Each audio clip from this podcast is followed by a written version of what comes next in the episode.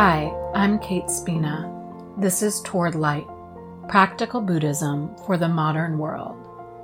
Each week, I explore ways to apply these timeless teachings to our daily life. Welcome to episode 13 of the Toward Light podcast. Today, I will be talking about the Brahma Viharas, the divine abodes, these qualities of heart that we can cultivate. Sometimes Buddhism is talked about as a bird with two wings, and there's the wisdom wing and the compassion wing. And if we focus our energy more on one wing than the other, we're just going to fly around in circles. We need both the wisdom and the heart to truly be on this path. So far, a lot of the episodes have emphasized the wisdom side of the path, but I hope that you've heard and felt the heart underneath and entwined in all of that. There are ways that we can very specifically cultivate the energy of our heart to bring more care to our lives, to the lives around us, to the world. This is just an introductory episode about these qualities. Over time, I'll unpack each of them more and share more practices. For today, I just want you to get a flavor of each one and also to be able to see some ways that you could weave it into your life.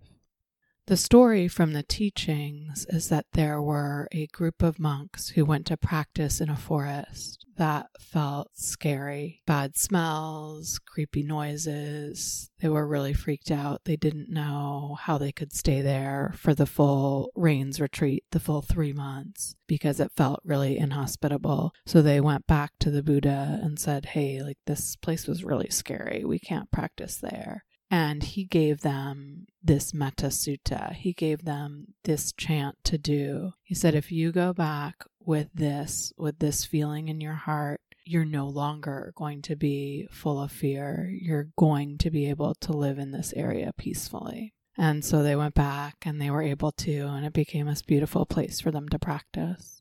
Also, throughout the teachings, the Buddha brings up these four qualities again and again and talks about that the mind can be imbued with these qualities. So, the two ways that it's talked about in the teachings are this Metta Sutta, which can be chanted, which can be lived, and this practice of imbuing our mind with these qualities. There have been many commentaries since then and different ways that these practices have been developed and talked about. There are specific strategies and categories of ways to work with these teachings that have been passed on over the last 1500 years or so. I'm not going to get into the specifics of that today, but I will in the show notes link to the Metta Sutta. I'll also link to the book Loving Kindness by Sharon Salzberg and that book really spells out different ways to work with these practices if that's something you feel called to connect with. These four qualities are metta, kindness, karuna, compassion, mudita, appreciative joy, and upekkha, equanimity. They each have a specific job or time when it's appropriate to call on them, but they're all coming from the same place. So I've heard this talked about like electricity. There's the movement of the heart, and then depending on what it's faced with, it goes to one of these four things. So just like you've got electricity in your house, but you can plug in the heating pad or the fan or the light bulb or the iron. It's the same energy powering it, it's just moving in different ways. This first Brahmavihara is metta, Metta has sometimes been translated as loving kindness, but the root of the word metta is pretty similar to the root of the word mitta, which is about friendship. And so, a translation that I like a little bit better and that some people use is kind friendliness or simply kindness. To connect with this feeling of metta, this unconditional kindness, it can help to bring to mind a being where you feel a really easy sense of care. So maybe a pet, a baby, a baby animal, an elder, a friend, a place in nature, some way that you can feel kindness with no strings attached. The near enemy of metta is attached love. So when we get into our relationships, sometimes we can be in a place of metta, but sometimes we get tangled up in our attachment to the other person, whether it's a romantic relationship, a friendship, a relationship with our family. Over time, we can learn to tell the difference between when it's this open hearted kindness and when there's some more stickiness to it. Sometimes it can be really subtle. Sometimes we can feel like, oh, I'm just wishing this person well. But if we notice that we have any sort of agenda for the person, that's no longer metta. Metta is said to be appropriate to do at any time, for any being, any situation. For me, it feels most accessible when I can feel it toward myself, then I can feel it toward others. So if my critical voice is very strong about myself, it's going to be harder for me to truly a- access metta for others. So I often need to turn it on myself first before I can open it to others. A few actions that we can take to embody this feeling of metta, this kindness. We can wear a mask when we're out and about during this global pandemic. And because that takes away some of our connection with others, we can make sure to make eye contact and wave or say hello. We can appreciate that for each of us, it might be difficult or new to be wearing a mask. And we can connect with our own feeling of that and think about what kindness we would like to receive and then share that with others. In the Metta Sutta, there is this phrase, wishing in gladness and in safety, may all beings be at ease. So when we're in a spot of feeling safe and glad through our day, as we're walking down the street, as we're at the park, at work, we can repeat that phrase. And that's an action we can take to cultivate this in our hearts. We may not always feel it, but any moment that we're wishing that phrase or saying those words is a moment that we're not saying something negative, right? So it's useful. And a final way that we can connect with this feeling of metta, of kindness, is that we can make sure that it's encompassing all beings. So we can notice when we're out and about who does it feel easy to be kind to? Where does it feel hard?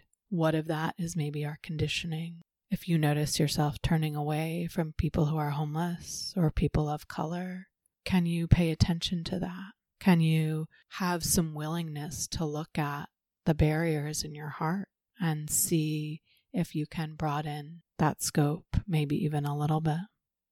The next Brahmavihara is karuna, compassion. This is appropriate when there is pain present and you want to care about that pain, whether it's your own, somebody else's, the world's.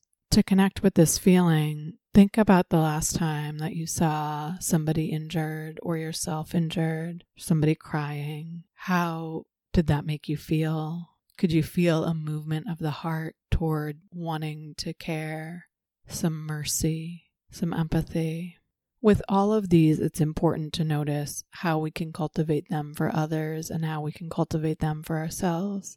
But particularly with compassion, I find that sometimes it's easier for me if I see somebody else stub their toe. It's easier for me to be compassionate with them than if I stub my toe, then I call myself names or tell myself I'm clumsy. So just notice that for yourself. Where does it feel easy to respond and where is it harder? The near enemy of compassion is pity. So we make sure that we're not leaning toward elevating ourselves over the suffering dukkha is dukkha. We are all going to experience pain and difficulty in our life. So rather than looking at somebody's difficulty and saying, Oh, I'm so sorry, is from that place of your heart of, Oh, that could be me too. And so I care and I, I want you to feel better, be better, and I'm going to hold you in my heart. So, how can we act from a place of compassion what are some actions we can take in our day? Well, we can, during this global pandemic, wear a mask. we can look at the numbers and see that people are suffering, that people are dying, that people are infected.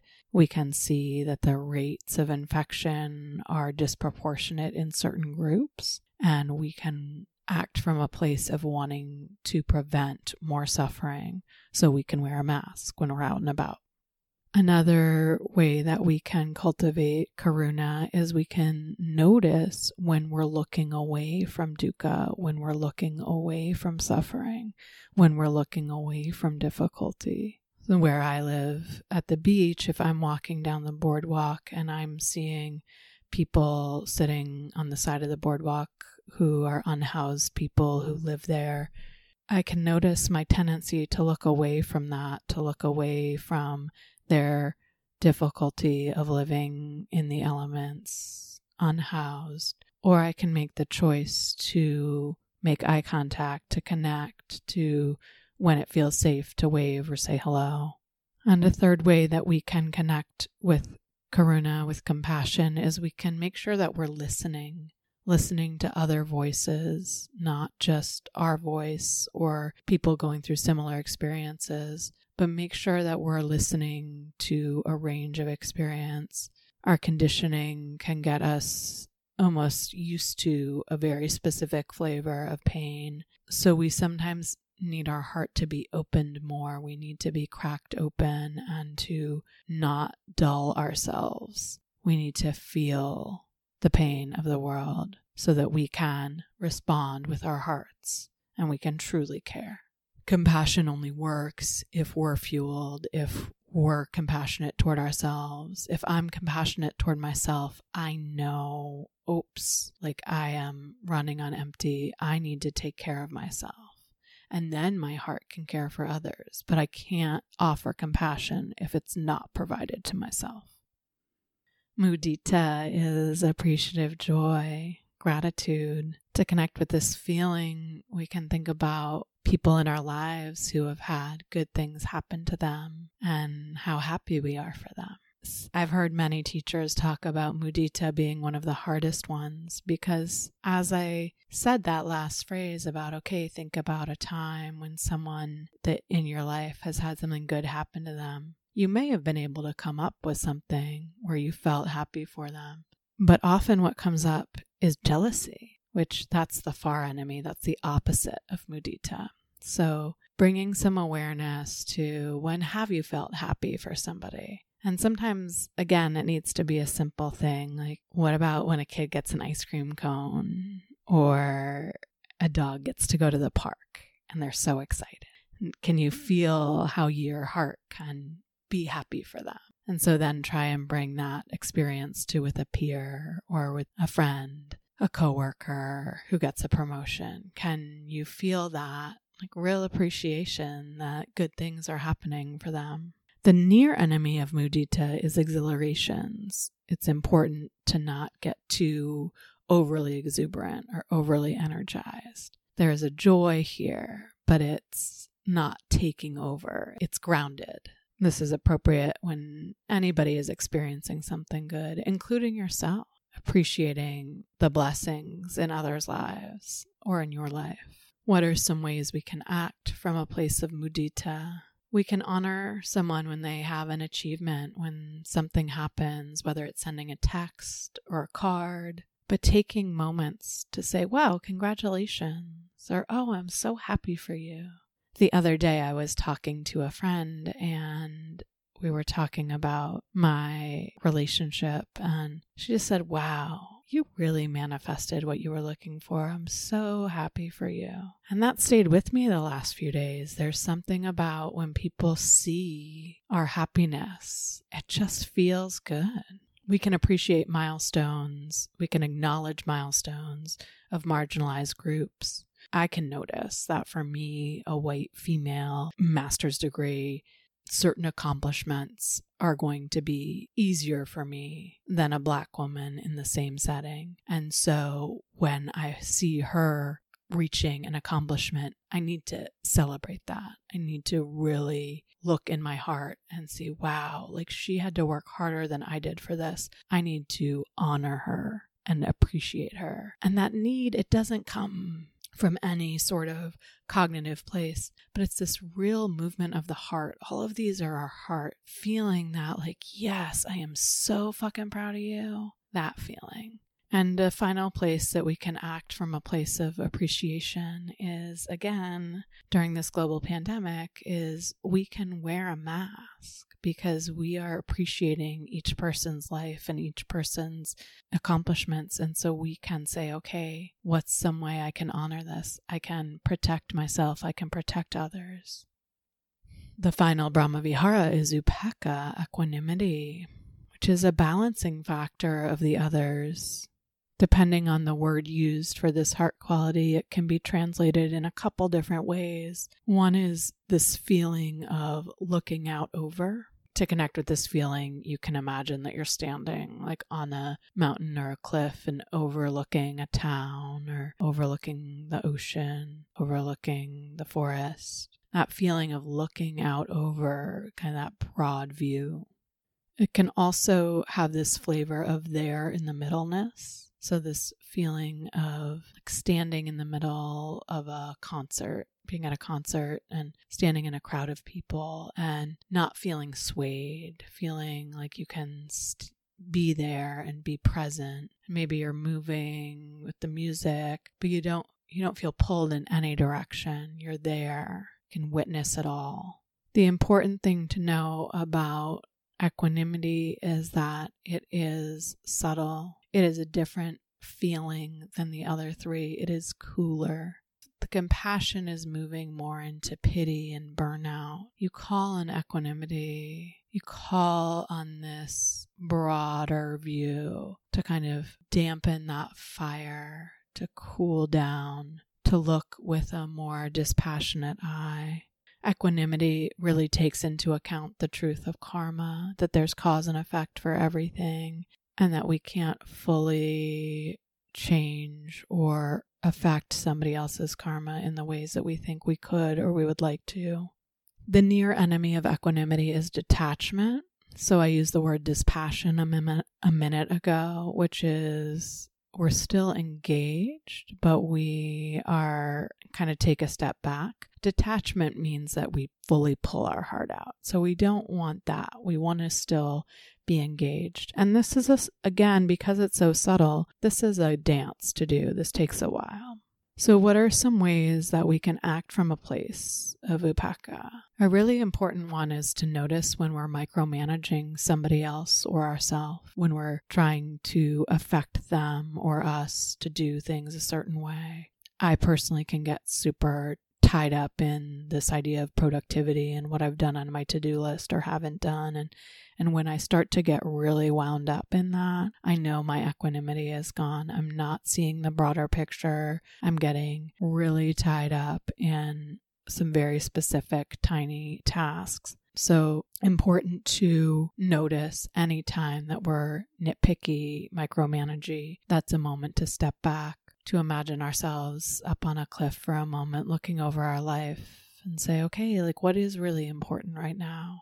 Another way we can connect with equanimity is in equanimity, this is a real wisdom factor of the heart. So we can really connect with our own strengths and, and areas for growth. So we can know, okay, if I care deeply that Black Lives Matter and I want to make a difference, what is the best way that this particular mind body system can do that? So, when we're acting from a place of equanimity, we're taking into account the wholeness. We're taking into account the fact that, oh, for me, like maybe I'm not great at going to rallies or marches, but there are other ways that can be useful. So, for each of us, finding our way to connect with our hearts in a way that works for us. And the final way that we can act from a place of equanimity from upekkha is that we can see the universality. We can see that we all, at the end of the day, want to be seen and loved and safe. And so during this global pandemic, we can wear a mask. We can see that this is a way that we can care for one another, that we can care for ourselves We can notice the parts of ourselves that say this is uncomfortable or I don't like that my glasses fog up. And we can do it anyway because from this cool, level headed heart, we know that this is what is the best for the world. Again, this has just been a taste of these four Brahma Viharas. I can get into each of them more. And I recommend that you notice which one really connected with you and see if you can put some energy there. See if you can try on some of these exercises. So, from a place of gladness and safety, may all beings be at ease. Thank you so much for listening. The links are in our show notes. You can find me on Instagram at towardlight108 and the website is towardlight.net. If you have any questions or feedback, I'd love to hear from you. Be well.